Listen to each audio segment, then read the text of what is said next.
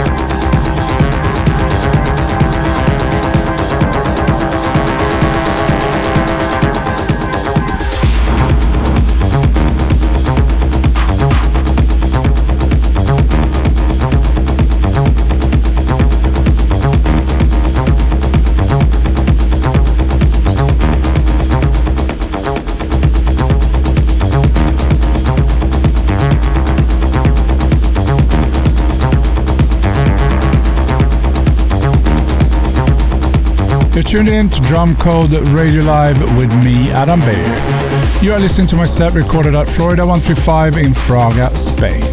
Following the Drumcode takeover of Space in Miami on Wednesday, the 27th of March, the next big gathering of the Drumcode family will be at Junction 2 Festival.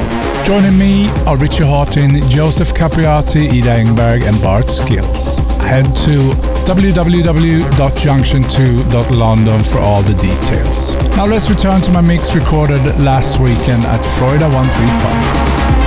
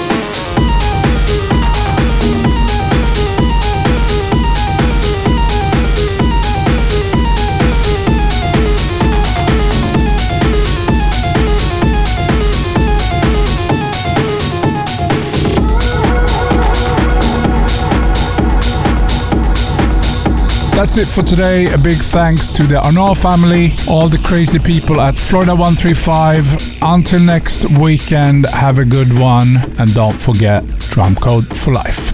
Adam Beyer returns to your radio, same time next week.